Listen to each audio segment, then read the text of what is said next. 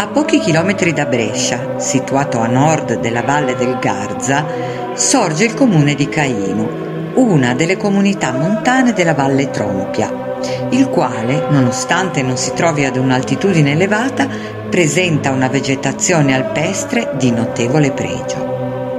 L'etimologia del nome non deve trarre in inganno. Non si riferisce infatti al primogenito fratricida di Adamo ed Eva, ma tra le molte ipotesi, quella che siamo più disposti ad abbracciare prevede che derivi dal latino catinum, che significa conca.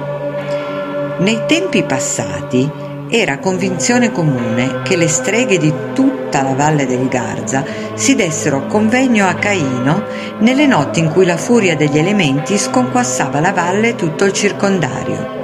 Questo per poter scatenare i loro sortilegi sui poveri villici e contro tutti coloro che non condividevano le oscure arti. L'unico strumento contro queste serve del maligno era il suono delle campane. Meglio se queste fossero state forgiate con 30 once d'argento, a ricordo del tradimento di Giuda verso Gesù. Il campanaro di Caino era fermamente convinto della protezione che questi manufatti potevano dare alla comunità. Quindi, con grande coraggio, quando il cielo si addensava di nubi e minacciava una tempesta, saliva sul campanile della chiesa e iniziava a percuotere con il martello il concerto di campane, allo scopo di bloccare il potere delle megere. Una notte il campanaro curioso di vedere cosa le fattucchiere stessero architettando, chiese a un congiunto di sostituirlo al campanile e si diresse furtivamente verso i boschi appena fuori paese.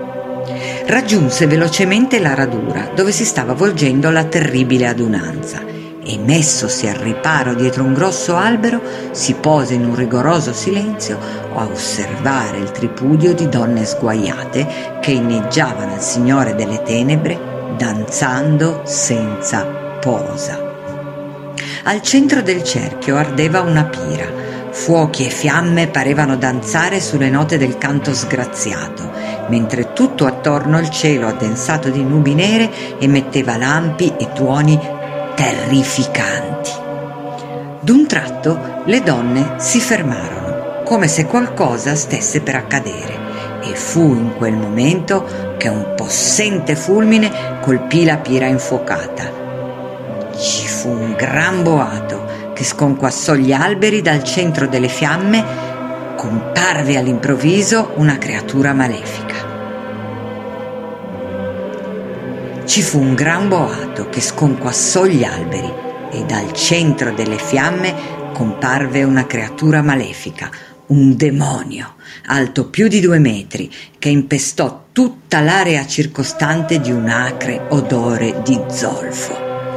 La nuvola nefasta in un attimo aveva investito l'intero circondario, compreso il punto dove il campanaro aveva trovato rifugio.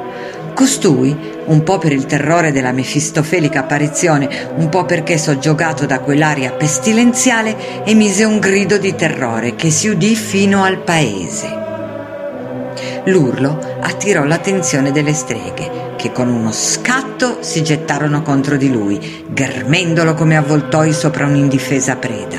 Fu immediatamente portato davanti al gigantesco demone, che, per punire la sua sfrontatezza, lo trasformò in un possente albero.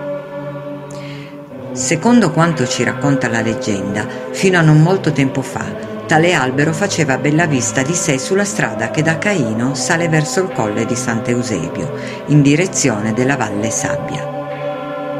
Da quel giorno le streghe non tornarono più a Caino, ma la leggenda delle strie de Cai riecheggia ancora nella valle, a ricordo del campanaro coraggioso che, incurante del pericolo, volle sfidare le streghe per restituire serenità ai villici della comunità.